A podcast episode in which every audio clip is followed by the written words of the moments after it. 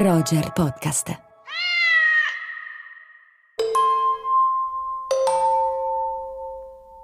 Mercoledì due marzo duemilaventidue, Piacenza. Splende un sole brillante e inconsueto per una città che, d'inverno, ama invece ammantarsi di una nebbia fitta, alla lunga logorante. Nella città, tutto si ripete con la ben nota calma, dettata dalla routine. La sensazione è quella di stare in una gabbia di vetro, come se tutto fosse cristallizzato. Sarà appunto la nebbia. Eppure, è proprio grazie a questa, se io sono nata qui. Mi chiamo Letizia Bravi e sono una raccontastorie.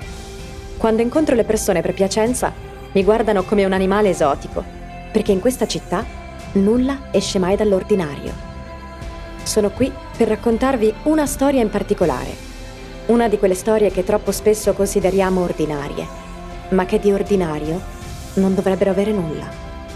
Quella del femminicidio di Elisa Pomarelli e del gigante buono che l'ha uccisa.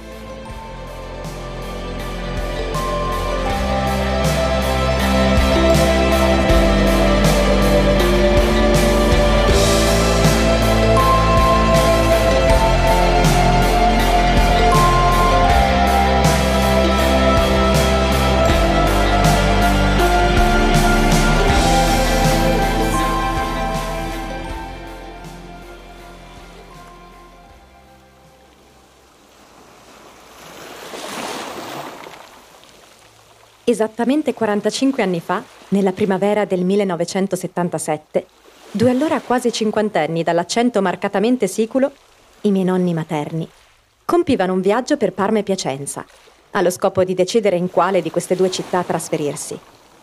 Ma perché allontanarsi dal mare cristallino, il clima mite e opane consatu per la pianura padana? Il motivo è quello che spinge tante persone del sud, ancora oggi, ad andarsene da casa. Il lavoro. Era stata fatta allora a mio nonno un'offerta che proprio non poteva rifiutare. No, non è vero, non c'entra niente la mafia. Eppure appena si pensa Sicilia, questa è la prima battuta che viene in mente. Bello, eh? Avere la testa zeppa di stereotipi. Ma qui non siamo in Sicilia. Siamo in Emilia.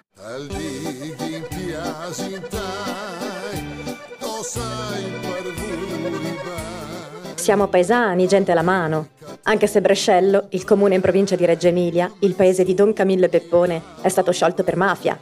L'ex presidente del Consiglio Comunale di Piacenza è stato arrestato per 'ndrangheta. I sindaci dei comuni della Valtrebbia sono indagati per corruzione. Qui la mafia non esiste. Comunque, è proprio qui che Salvatore Mannina e Michelina Gueci scelgono di vivere. A confronto con la vicina Parma, Piacenza appare loro solare e splendente. Probabilmente i miei nonni furono molto fortunati quel giorno e beccarono esattamente l'unico momento di sole in città.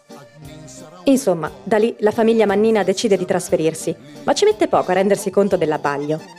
Non è una città luminosa, questa. Qui sono nata io. Letizia Bravi, ventisei agosto millenovecentonovantuno, tre virgola sei chili, niente body shaming sul mio peso alla nascita. Qui ho scoperto la mia passione per le storie e la recitazione. Ho incontrato la mia prima insegnante di teatro.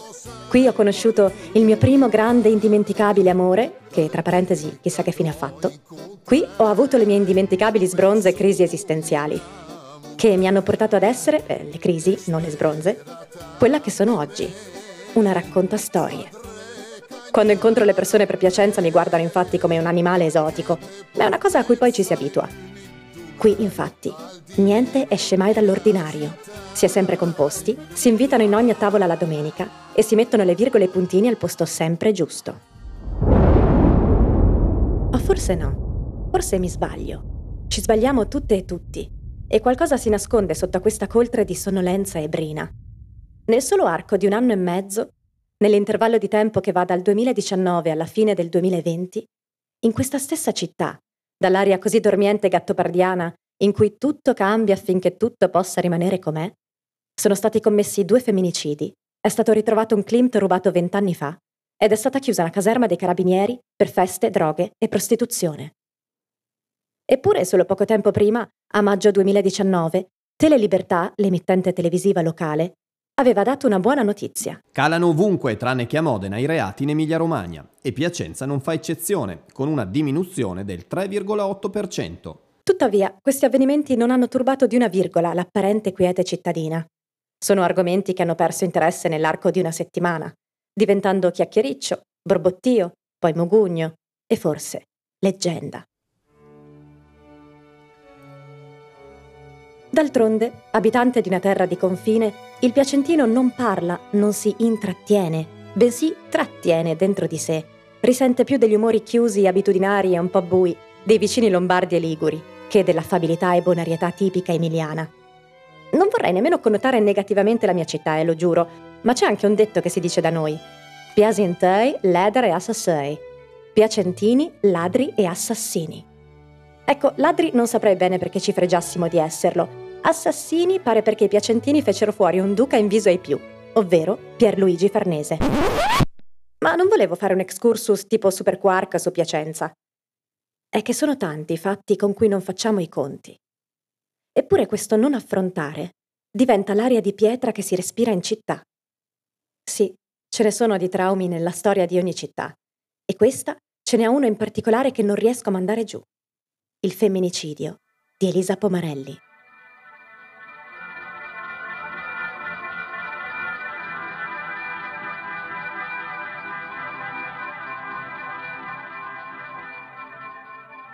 diciannove luglio duemilaventuno. Ricordo di aver letto su tutti i giornali la notizia della condanna non definitiva di Massimo Sebastiani.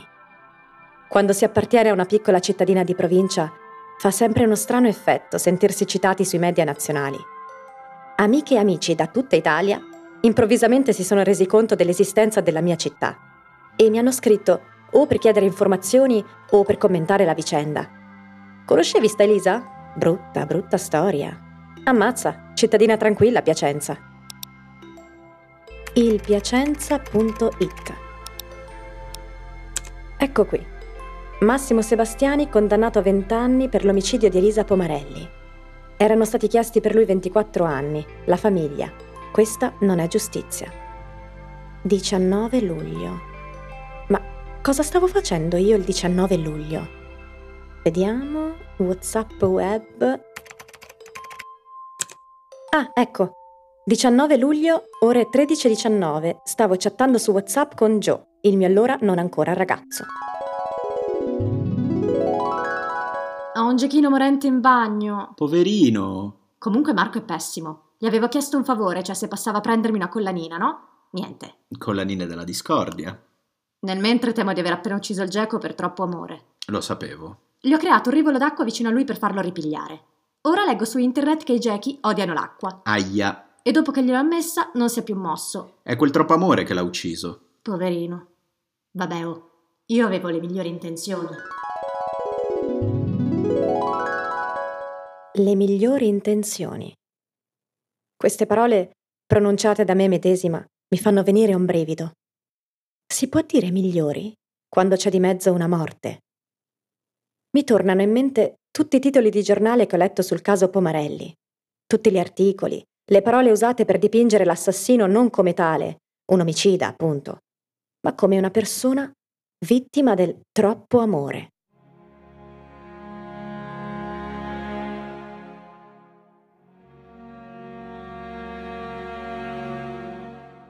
Rileggo il titolo di giornale e mi soffermo su una frase.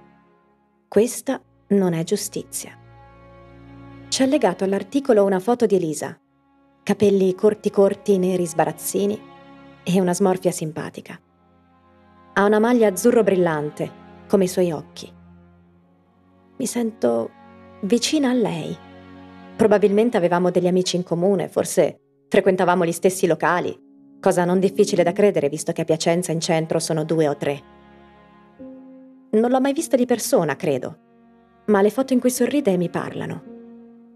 Ma più ci penso, più lo sento riemergere dalle distese di nebbia, rotolare, ingrossarsi come valanga giù dalla Valnure e infine riaffiorare. Il trauma. Percepisco la mia inquietudine, cerco questa volta di entrarci dentro. Elisa aveva ventotto anni. era mia coetanea e mia concittadina. Era quanto di più vicino a me potesse idealmente esserci, ed è morta per mano di un uomo, un amico di cui si fidava. L'equazione che mi scatena l'angoscia si fa così molto chiara. Elisa Pomarelli poteva essere mia sorella, potevo essere io. Abbiamo tantissimi scheletri nell'armadio. Possiamo ignorarli, conviverci, oppure affrontarli o toglierne perlomeno la polvere. Ad alcuni di essi, il femminismo negli anni mi ha aiutato a dare dei nomi: violenza, maschilismo, patriarcato.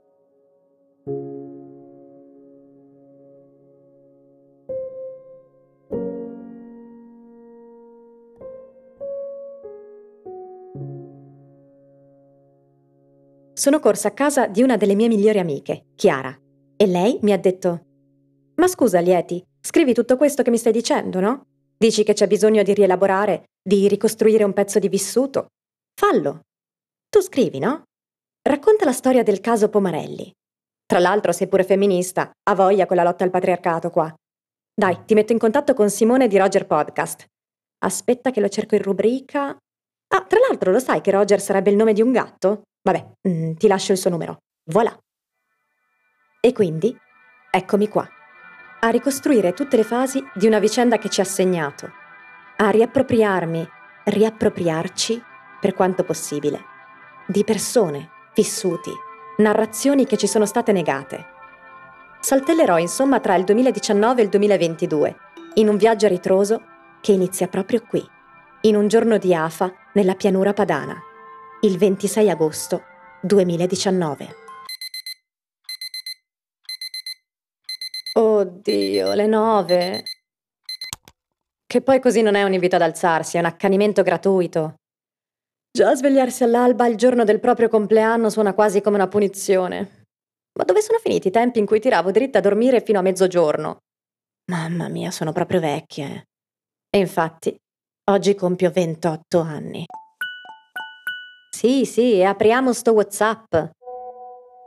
Che poi ogni anno arrivano decine di notifiche su tutti i social, solitamente da parte di gente che non si frequenta più e che non ne vuole sapere più di lasciar perdere convenevoli sterili come gli auguri di compleanno.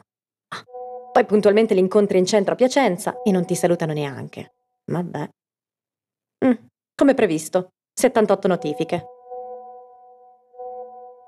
Sì, ho capito, ho capito, ma che è oggi? Ho capito che il ventisei agosto è il mio compleanno ed è un fatto molto importante, però che cavolo. Ok, ok, dunque, vediamo. ventitré messaggi nella chat di famiglia I Mannins. Beh, un po' sospetto per una chat tenuta in vita esclusivamente da mia madre. Ma cosa... E questo cos'è? Un appello? Non capisco, cos'è? Una catena di Sant'Antonio? Dunque, vediamo. piacenzasera punto it. Eh? Allarme per la scomparsa di due persone. Ricerca in corso a Carpaneto. A Carpaneto. E io che volevo andare a mangiare lì. Mi sento come rallentata. Come quando pensi a qualcosa ma non sai bene a che cosa. Schermo del cellulare rigorosamente verso il basso. Non voglio ricevere altre notifiche. Non voglio pensieri, non oggi, non adesso che è il mio compleanno.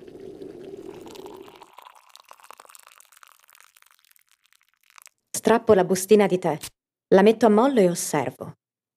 Pian piano l'essenza colorata si disperde nell'acqua calda, volute di liquido scuro che si diluisce lentamente.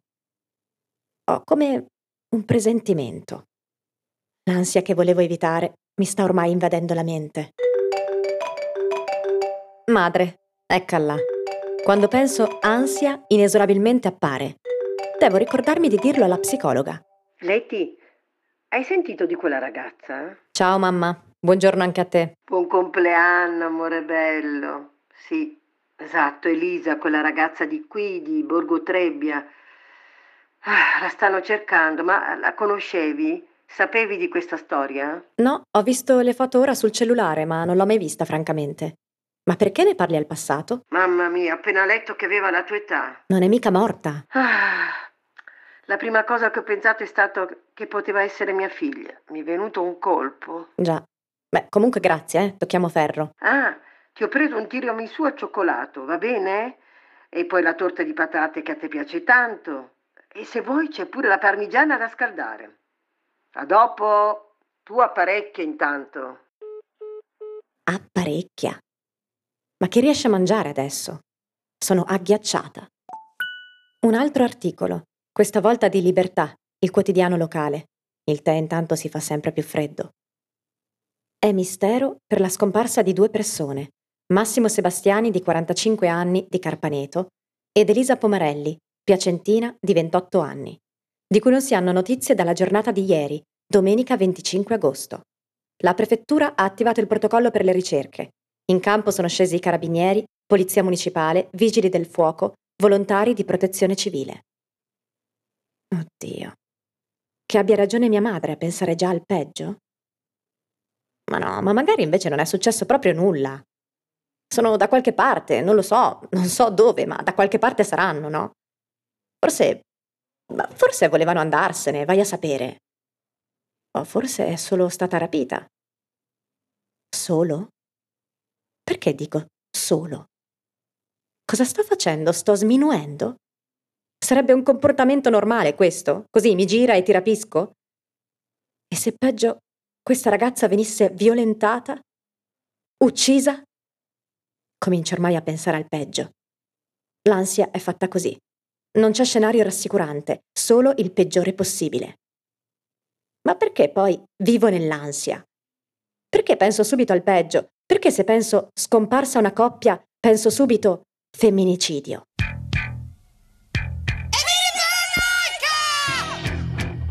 La mia mente torna indietro di pochi mesi. A maggio, a Piacenza è stata uccisa un'altra donna, Damia El Assali, a Borgonovo, sempre un piccolo paese in provincia, dove di solito la prima domenica di settembre si va alla festa della Chisola, pietanza intraducibile in italiano. Mia mamma mi aveva raccontato ogni dettaglio di quel fatto passato in sordina dai media nazionali e locali, forse perché la coppia in questione era marocchina. E ai giornali italiani non interessa quello che accade a chi non ritiene abbastanza occidentale. Comunque, Damia voleva separarsi. Aveva litigato con il marito e lui, entrando come in uno stato di coma, tira poi al P M, le aveva sferzato otto coltellate al collo, per poi prendere novemila euro della moglie e scappare lasciandola agonizzante e in fin di vita. Quando troveranno il cadavere della donna, avrà ancora il coltello piantato nella gola. In un paese che io associo alla festa, alla fine dell'estate e alla balera, è stata uccisa una donna. In questa città, dove i miei nonni hanno deciso di vivere, dove io sono nata, dove tutto è nebbia, routine e noia, un uomo e una donna sono dispersi. Se penso scomparsa una coppia, sì, io penso subito. Femminicidio. Il Gigante Buono è un podcast originale di Roger, raccontato da me, Letizia Bravi, e scritto da me insieme a Benedetta Drago e ad Alice Lopresti. Il sound design è di Simone Pavan. Le grafiche di Ilaria Meoni. Prodotto da Carlotta Longo per Roger Podcast. Tutti i diritti riservati a Skills Management Group.